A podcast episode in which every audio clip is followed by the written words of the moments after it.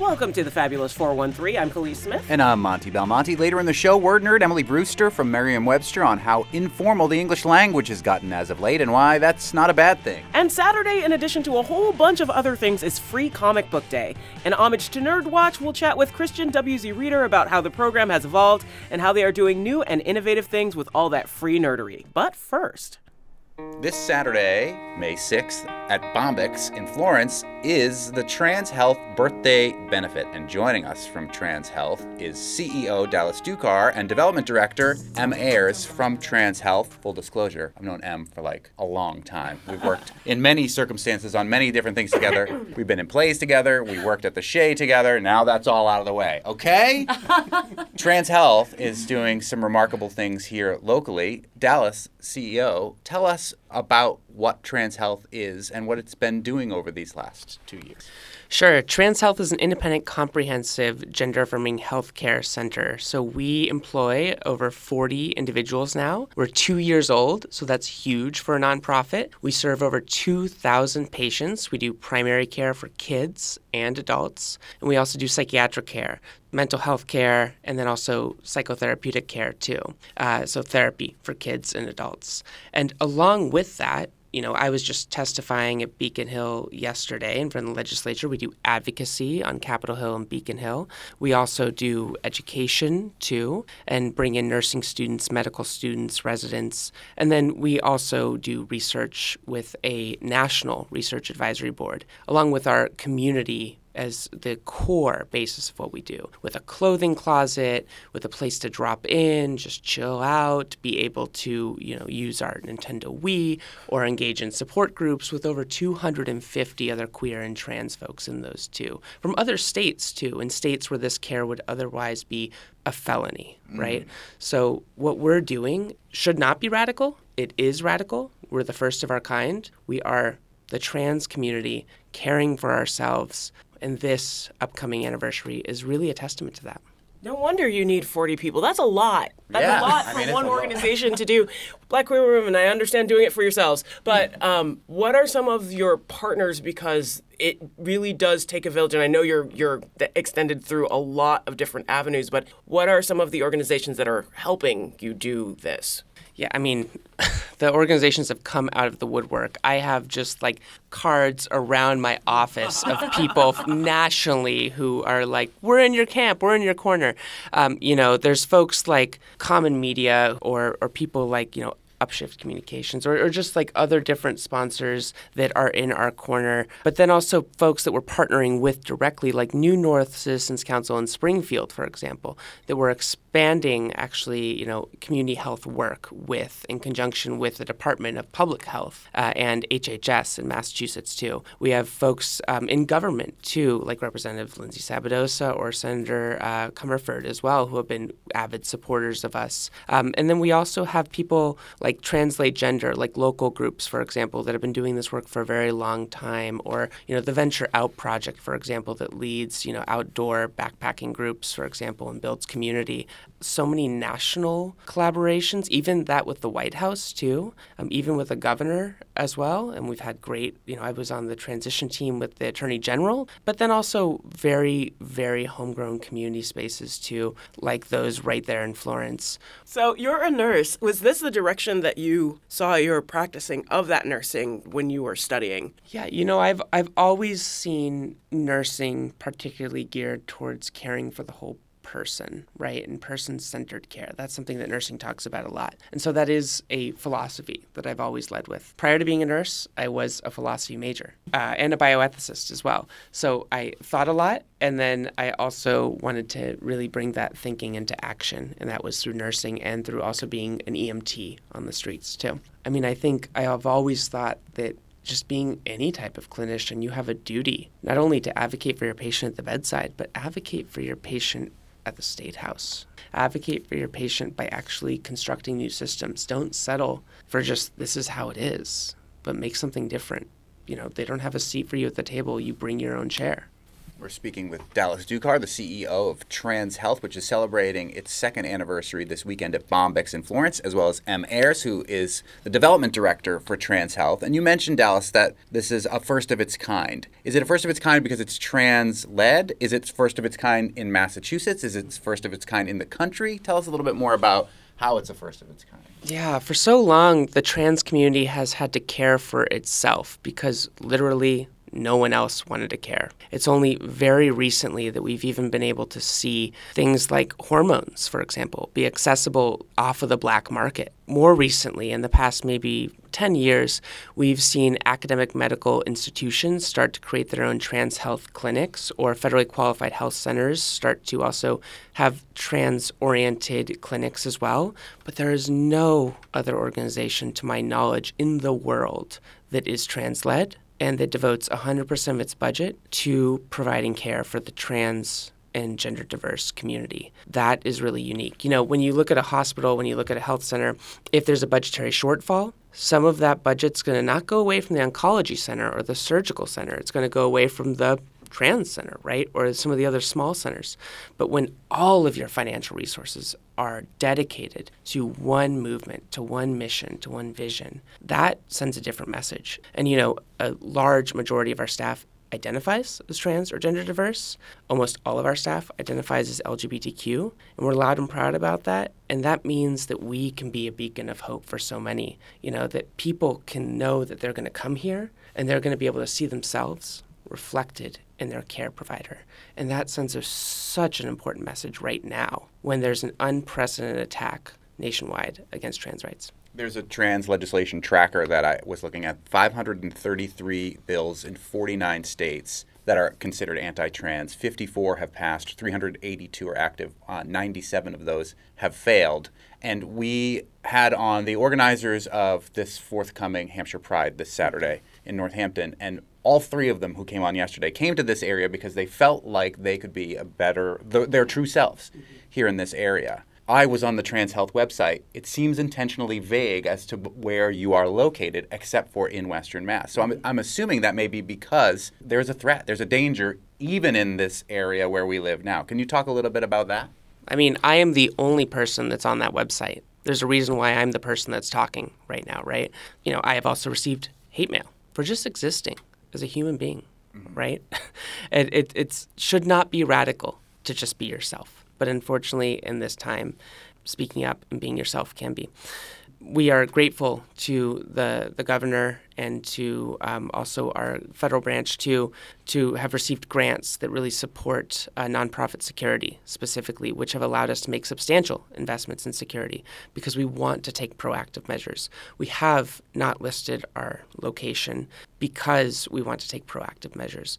We know that there are other organizations that are geared towards helping trans people in Northampton that have been targeted as early as a couple weeks ago by right wing groups, and they've been doxxed and they've been you know sent violent threats. So this is real, right? This is very very real, and yet change doesn't come about without actually stepping up and making the change, right? The change happens because we have to make that change today so that this doesn't have to be radical. Because at the end of the day, what we're saying is that people deserve the right to have the freedom to choose their own health care, the liberty to make their own health care choices, and to pursue their own happiness. Those are core American values. Who disagrees with that?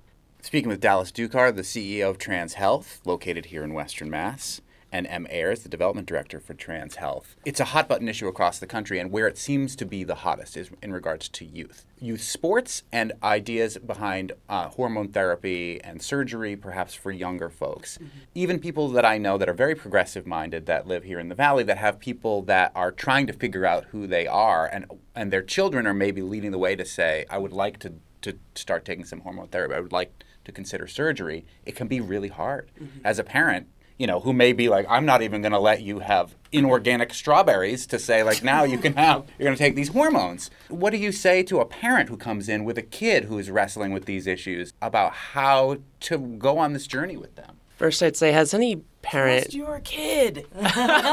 you say, trust your kid.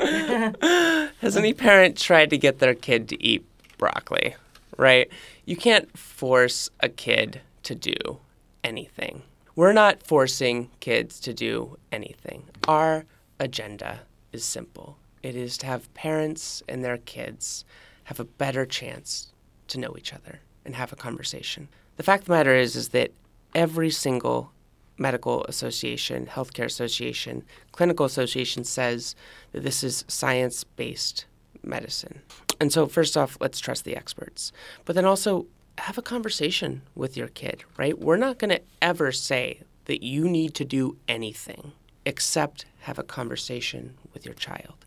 And we at Trans Health intentionally extend our appointment times, especially in pediatrics, to give time for kids and adults, their parents or their guardians or whomever, to have those meaningful conversations. Because isn't that what every parent wants is a chance to better know their child? So let's start there.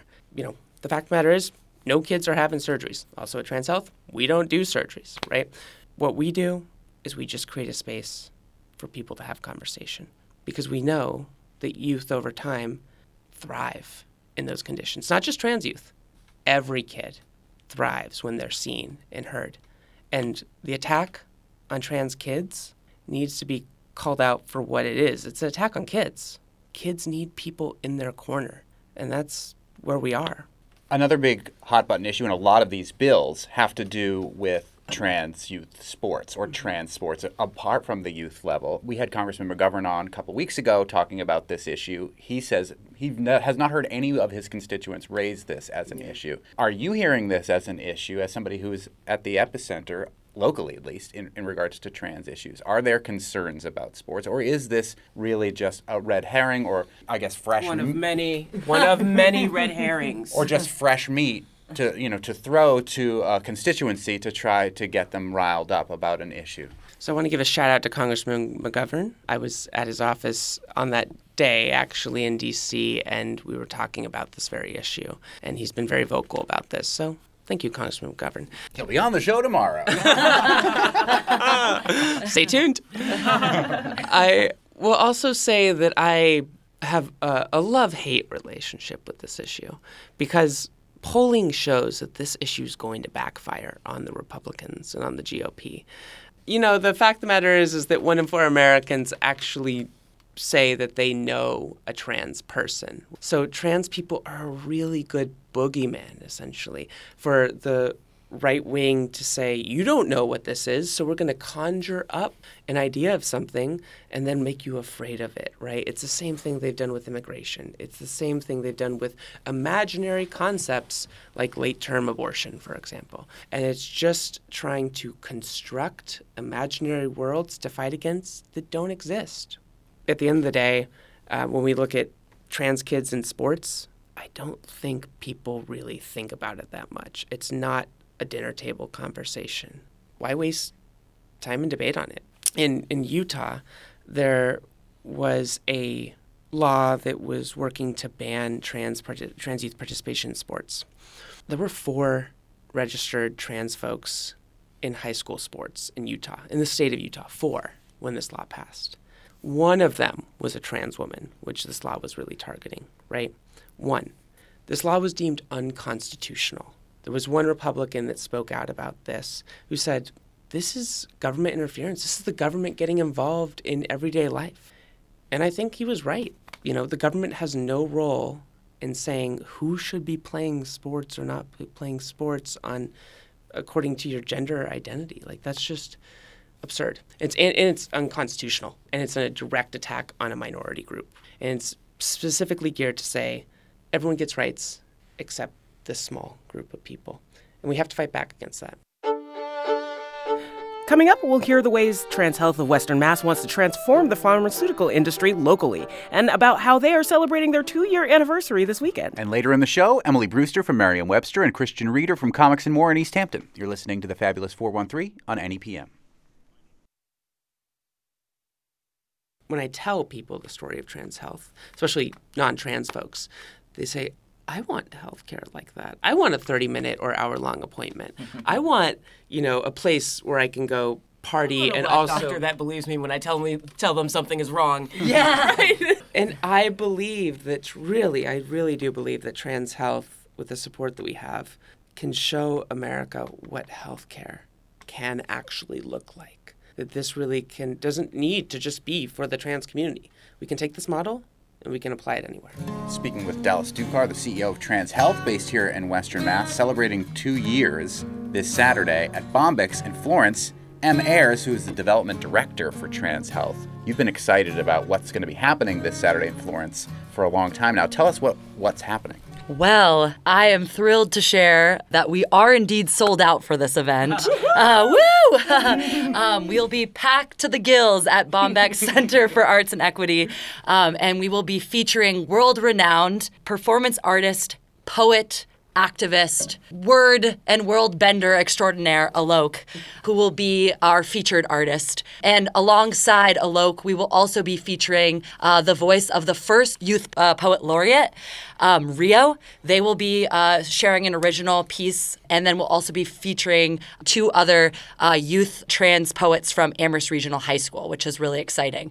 And it's just an opportunity for the community to come together to celebrate. I believe um, that in this time, coming together is a true act of resistance coming together in joy, coming together um, and, and just celebrating not only the great success of trans health over the past two years, but what we can do and accomplish when we come together and we don't submit ourselves to the isolationism that is truly the thing that that that is kind of like tearing us down as a country. So when we come together, that is the act of resistance I'm here for and I'm here to support. I'm very excited. we can't tell. Told you. can't tell you can't tell.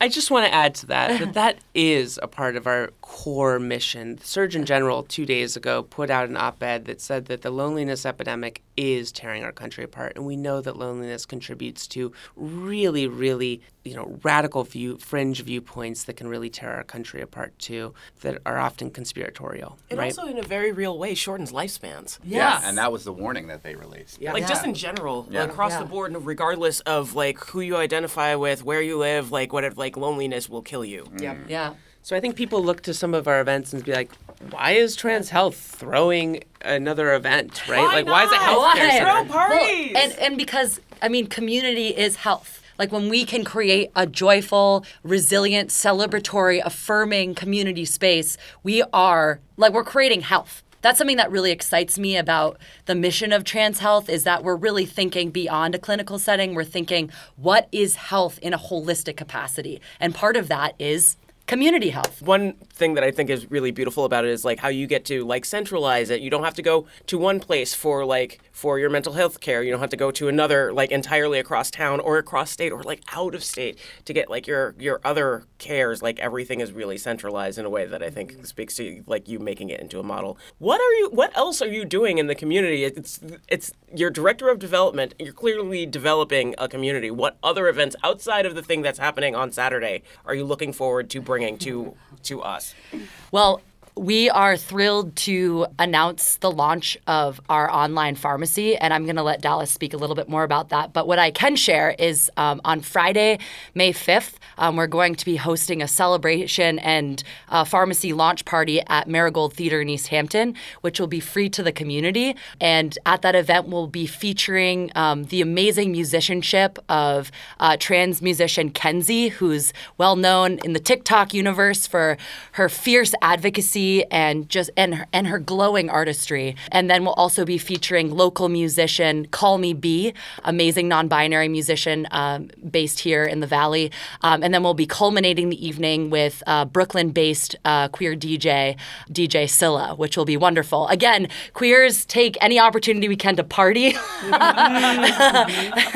gonna be a big weekend for that yes, in Hampshire County. I know, right? um, Dallas, if you don't mind jumping in and sharing a little bit about this pharmacy program, which you've kind of been at the helm of. Mm-hmm. And before I launch into that, I just you know wanted to mention some of the many things that we have been doing, which is a testament to all of our folks. We've done Pride trivia. We've done zine workshops, trans rights readathons. We have an upcoming COVID vaccine clinic, trans joy photo shoots, social name and change clinics, poetry workshops, uh, drama workshops, uh, yoga and meditation classes, workout classes. I mean, we are trying to extend the boundaries on what healthcare looks like. It should not be defined by insurers, plain and simple. As for our pharmacy, though, pharmacy is a world that still is a little defined by insurers, but we want to make it easier for folks, right? So we have partnered with a large number of local independent pharmacies and then also uh, national pharmacies too. So that might be pharmacies like Accredo, CVS, Walgreens, but then also, you know, local pharmacies like here in Springfield, Springfield Community Pharmacy, for example. And essentially then be able to work some business magic. And in general, we have created a a network of pharmacies that will allow reduced cost for the trans and gender diverse community, which is huge. So, say that your insurance doesn't really cover your, your hormones, right? We can help cover that.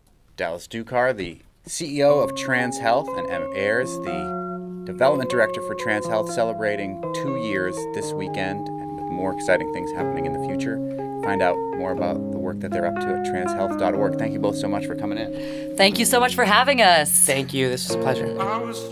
Up next, word nerd Emily Brewster on how the English language isn't working like it used to. You just ended your sentence with a preposition. And on the way, Christian Reader from Comics and More at Easthampton on the 21st anniversary of Free Comic Book Day. You're listening to the Fabulous 413 on NEPM. Talk about the, the introduction of Ima into my general written like in conversation, which I love. It's my favorite contraction. I use it all the time. Oh, for I'm going to. Yeah. Right. I'm a. Yeah. IMMA. Yeah. Yeah. I MMA. Yeah. Yeah. I apostrophe MMA. Right. Yeah. I MMA. Yeah, you I, mi- I mixed good. martial arts. Yes, sometimes. yes, but I think you don't. yeah, a little bit, a little bit. I don't get in the ring. We're here in the front conference room of Merriam-Webster Dictionary in Springfield, overlooking the Springfield Technical Community College campus. Right around the corner from my house. Well, I'm not going to out where you live, but you can totally do that if you want. And Emily Brewster, you're going to kind of interview us about words. Yeah, I am. I am curious about your relationship with words because you talk to people for a living. I just write about words for a living. I don't actually talk to people for a living. Mm-hmm.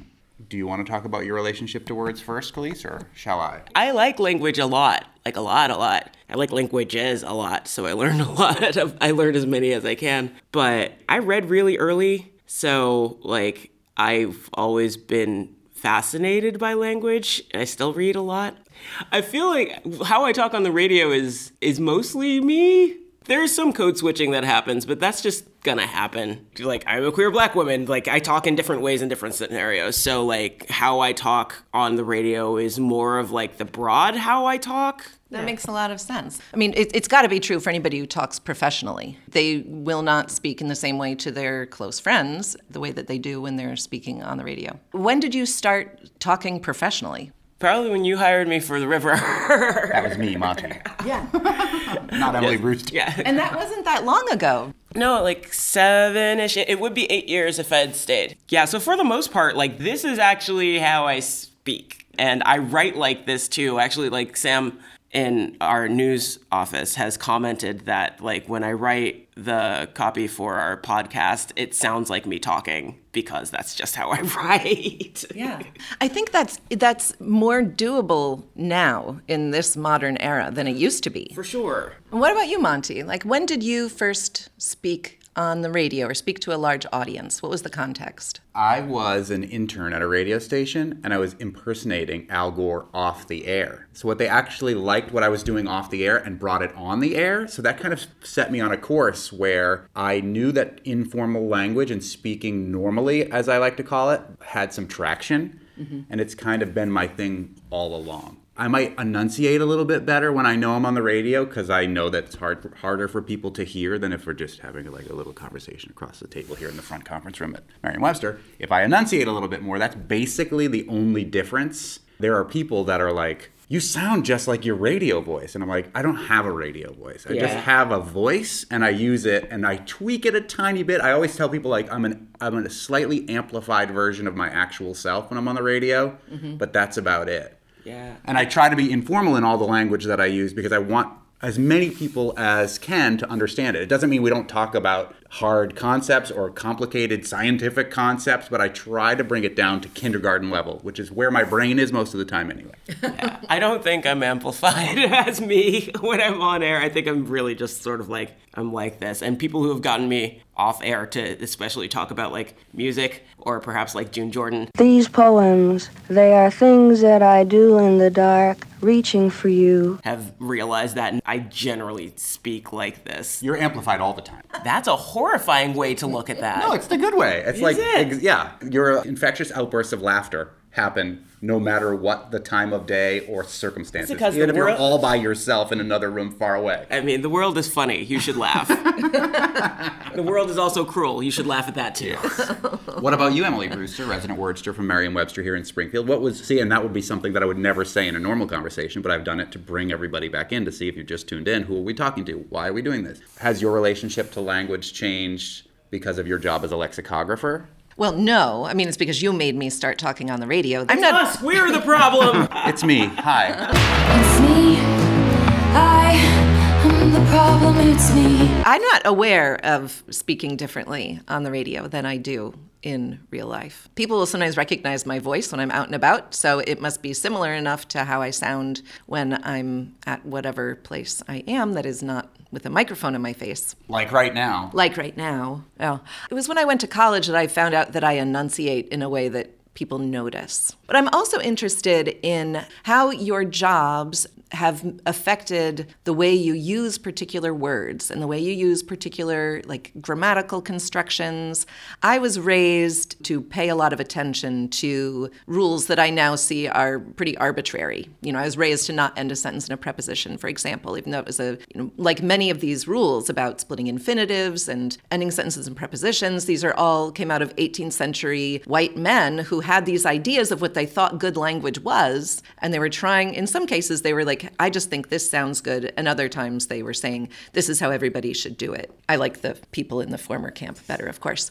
But those rules then or those ideas then became these formal rules and I think that in recent decades I feel like since I've been paying attention to these things professionally, they've become so much less strict than they used to be. I feel like culturally, it, it is now okay for people who speak professionally to not follow all these rules, and they don't get the letters to the editor as much as they used to. But I'm wondering how your relationship to those rules or to the things you learned in school when you were growing up about proper ways to speak, proper ways to put your sentences together, how do those affect you, or do they not? I think they still do, at least when I'm writing, but speaking wise, I verb things a lot. Like a lot, a You lot. You just did one right then. Yeah, in fact, I did. But it's fun to do it. And that's, I think, a really easy way, especially in, when you're in a speaking medium, to get your point across. Also, I am horrible about using the word like. Like is my placeholder, and I don't enjoy that.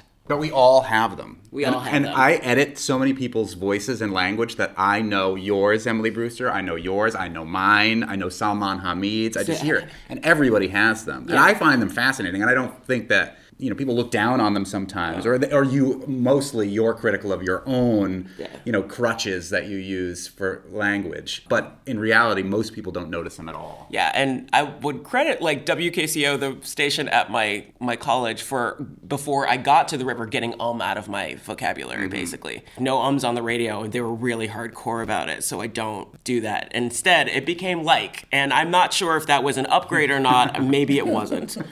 Yeah. I grew up listening to and watching Howard Stern and David Letterman, who were famous, both of them, for deformalizing language, amongst other things. you know, where they no longer had to have the stentorian radio delivery or the Stop. ju- or that the makes me feel so uncomfortable when I, you do. I think it makes other people feel uncomfortable too, and that's why I always related to them as hosts. I never had any aspiration to be a host until I kind of stumbled into it. But when I did, I knew I wanted to sound more like that and more conversational mm-hmm. than try to sound like a big voice radio announcer or or even like a little voice radio announcer who hosts a weekly show on public radio that talks about the mostly white American experience. And if that's how he talks, that's great. I just like to be me. And I can only be me. Yeah, right. And I think it's really interesting that it is increasingly acceptable for people to be themselves. I think also the uh, informality is aided by social media. One of the biggest language transformations that I like to think about is how there used to be a gatekeeper for any kind of discourse that could be widely consumed. Right? You either had to have a publisher behind you if it were written, or maybe you had a pulpit, you were giving a sermon, maybe you were on the radio, and then there was like somebody who, you know, unless it was ham radio, right? These are people who always had some kind of formal arrangement that granted them access to mass media. And now anybody can write anything, and we see so much more informal language on Twitter, on social media, right? Like we see written language in this informal state to a degree that we never, never did before. Language has become remarkably less formal than it was 20 years ago, even. And how long have you been a lexicographer? Have you been there through that whole transformation? I've been here at Merriam-Webster for 22 years now. Mm-hmm. What can you do now that you feel like you couldn't have done then? We have made changes to our style to make the definitions more approachable. I, you know, I write a lot of the content at merriam-webster.com, as do many other editors, and we can write really playfully. And I think, yeah, use. Okay, here I just realized that when I started working at Merriam-Webster, I would not use a contraction in a word of the day article, and now I throw them in there all the time. And that feels more natural. It does. Feels like George Lucas script writing if you don't use contractions, and nobody needs that. I will not defer. I've come before you to resolve this attack on our sovereignty now. It's just very interesting to me how our language is, is increasingly informal. And yet, I also wanted to ask the two of you about, you know, how you feel about different grammar rules. Are you are you careful about lay and lie on the radio, for example? Do you worry about splitting infinitives? I don't worry as much about splitting infinitives. I always get a little like weird about ending things with prepositions. I do it, but I look at it and I'm like, that's not supposed to be there. And then sometimes I'll fix it and sometimes I'll leave it the way that it is. But you're talking about writing. When you're writing about the podcast, when you're talking on the radio, do you keep those things in mind? No, because it's collo- like it, there's a colloquialism with talking where it's not necessarily needed, but when I see it, I'm like, poetry minor brain goes, oh no. yeah, yeah. Well, and I think that's really interesting too, right? The difference between what is acceptable language for which context, those change. I like to do whatever I want to. I've noticed. I think the one thing that I do do now differently because of having so many conversations with you, Emily Brewster from Merriam-Webster, is that I think I would have had a tendency to be judgmental about people using words quote unquote incorrectly if I didn't realize how oftentimes the j- person who is being judgmental is wrong about about something you know?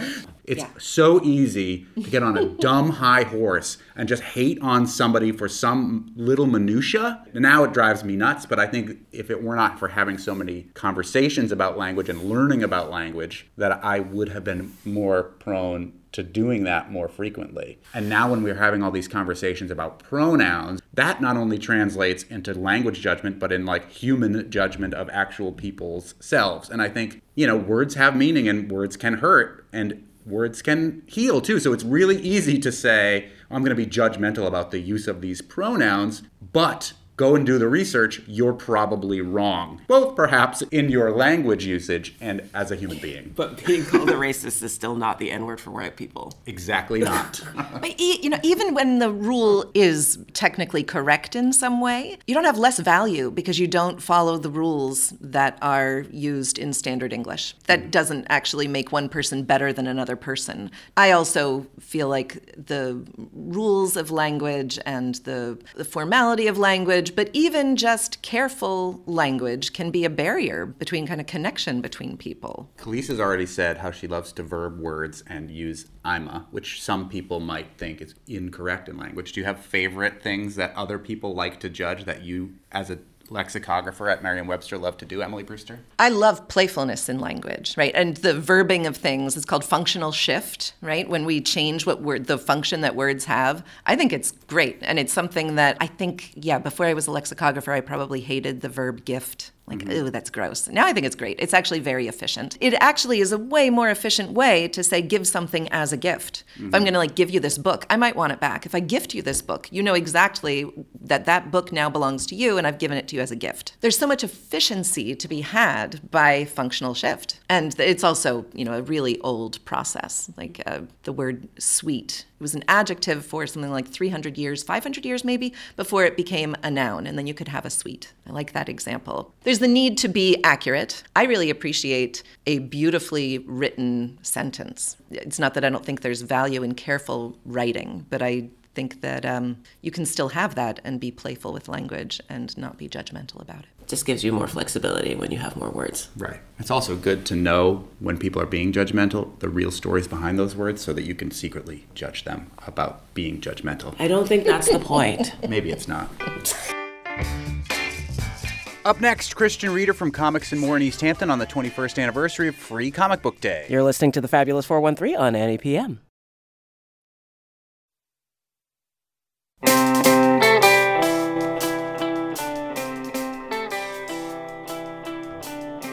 Wednesdays are classically the day of the nerd, and few things are more classically nerdy than comic books. Saturday sees the return of Free Comic Book Day in its 21st year. We talked with Christian W.Z. Reader, owner of Comics and More in Easthampton, about all they're doing for the event.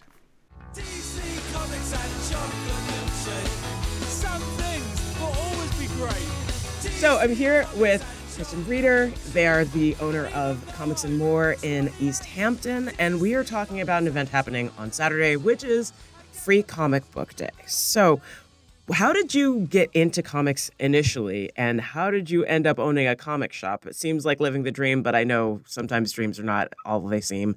Uh, yeah, I mean, I never dreamed of being a small business owner, but I I've been reading comic books since I started reading books, like all along, like one hand shaking the other hand.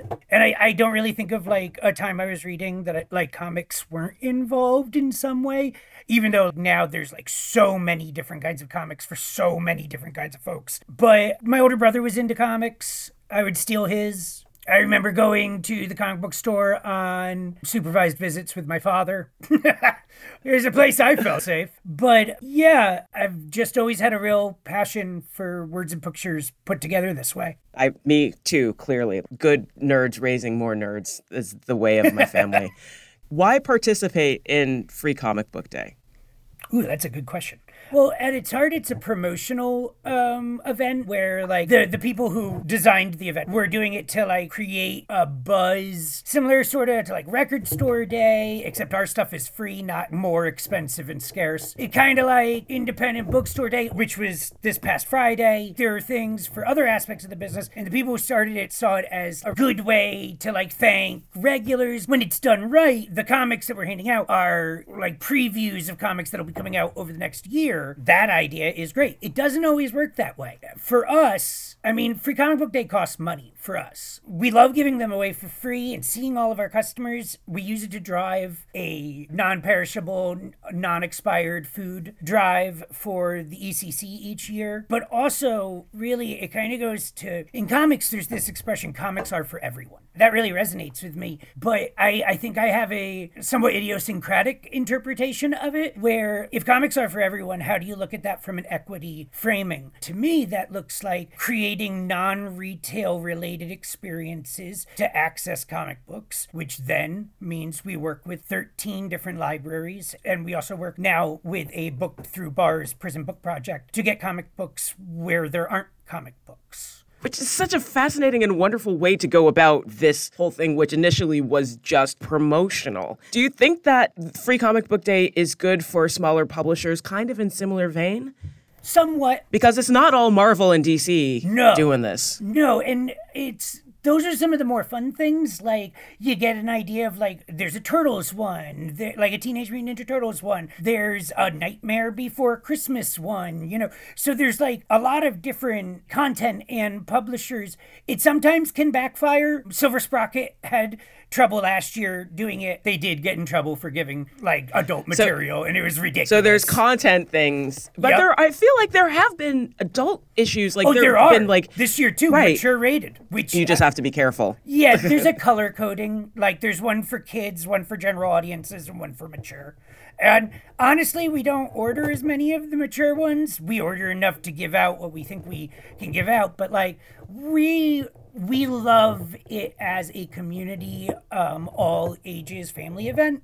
We we have plenty of mature customers, mature content, mature comics. Sometimes that's awesome and fun too. But when we're doing a big event with like the gourmet popsicle people going to be there, we we try not to like wheel out the smut. you know, it's just it's an unspoken agreement that I think we all are better for. Right, right.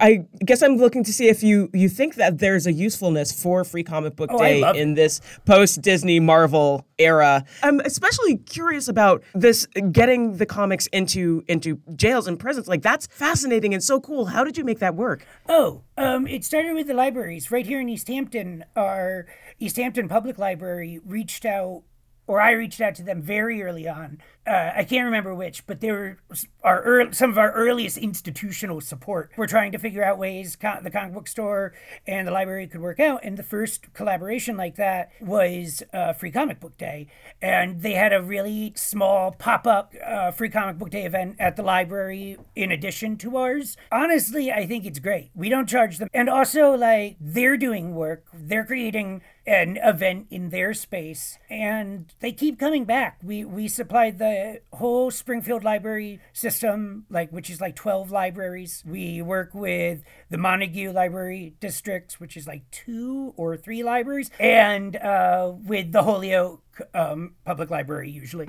It was it's hard to explain like why do we do this instead of like just making money or just driving people to us? And there are other comic book stores you can go to like right now in western mass that are all celebrating free comic book day. Northampton and springfield and greenfield. I i see it as a way to reconnect with our casual customers too but like when we started working with the libraries, like we did try to reach out and be like, how about we sell you your books now? And that like the first year trying to do that, we weren't ready for that yet. We do have that arrangement with some libraries now. I mean, it kind of went to the heart of being a promotional event. The libraries got to create for programming and our name and address were on that event. All the comic books come with stickers that say our address, our website, and our like brand name. But that's all we ask. Like, there's no like, you know, cardboard cutouts of me or Phoebe at each library saying like Right. free comics. Like, Right, right. You know, it just it takes up so much space, and but that kind of slowly grew into like two or three libraries when we partnered with Springfield. I think four years ago was when I started really feeling like confident and excited about it because that's like a whole library district. I grew up in Western Mass on the other side of Springfield called Hampden. It's it was a small town. Uh, it's still there. Uh, There's a lot of there's a lot of implications in that laughter. I just really, it allows us to do more than just selling stuff. That is a concern of ours because I, I'm of kind of the opinion I can't just sell enough comic books every day to make us sustainable forever. That's just not how retail and the direct market and bookstores and rent and like like available like commercial spaces works really getting the word out and like putting comic books where they weren't is also part of that of us trying to build a network and community based on the things we care about and the area we're in. And then I saw another bookstore, massive bookshop actually, up in Greenfield. Um, he's great, Andrew. He's very nice. Yeah. Um, and he's going to be at our free comic book day event, actually, tabling and like bringing his books. Awesome. Yeah. Yeah. We're also having Decarcerate Western Mass, which is a bail fund, and they'll be tabling. We also will have the Western Mass Tenants Union, who will be distributing literature and talking about tenant rights in Massachusetts. We will be having vegan pizza land and crooked stick pops, which are delicious treats. They are delicious and, treats. It's finally warm enough to eat them. yeah, right.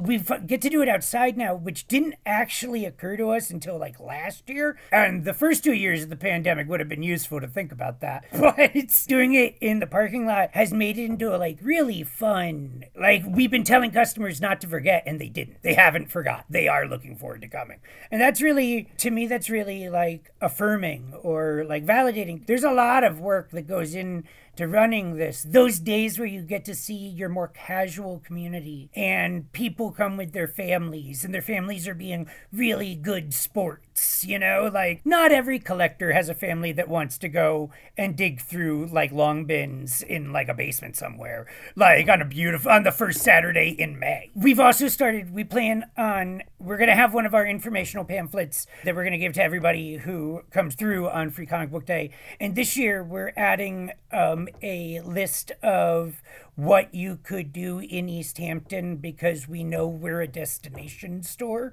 So maybe you should check out the places we like. But like, we've really been taken well care of by our community and Easthampton specifically, like hyper locally, but also more than that, like in the Western Mass region, people do travel to come see us. Like, and we're just real grateful to still be here. Kind of along the the, the power to the revolution end of things. Do you is there a level on which you feel like this is almost like a Rockefeller move for Diamond, where there's such a hegemony that this is like their little bit of giving back to the community so that no one like truly revolts? No, not really. I mean, they okay. got sponsorship for Coca Cola last year. Oh. There are people who try to be more professional about it than others, but um, they don't have a great rep. For reasons. I would say the publishers are doing it more like that than Diamond. Because, like, the publishers could just opt not to do it, but they continue to, and I don't know. I hope they get something out of it. In past years, they would reprint stuff that had already come out,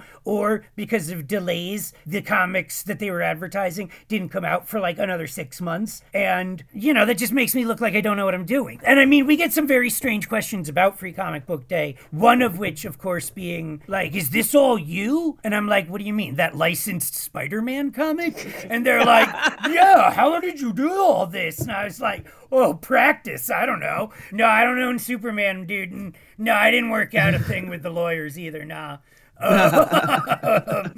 But the other most common question is little kids saying like does that mean all the comics are free and i like to respond yes and now you're comics monger and i'm free and uh, like you know, like I'm at like crossroads. My eyes flash right. twice, and now they have to figure out a way to pay the bills. Nah, nah. I'll just go back to enjoying comics. That's how it works. oh my gosh, that's hilarious. So, uh, is anything coming out on Saturday that you're excited about? Yeah. There's a preview of the new Conan the Barbarian comic. It's a lot like the other Conan the Barbarian comics, but it's fun. And the publisher, Titan, a British publisher who I think is related to that Branson guy, I'm pretty sure. Uh, you know, like the billionaire. Yes. Yeah, but they recently acquired the rights for Conan the Barbarian after Marvel acquired the rights like three years ago and then lost them. And Titan hired the creative team that Marvel had put on it to write and draw their Conan book. And I'm just like, oh, oh the mouse is gonna hate that. Oh.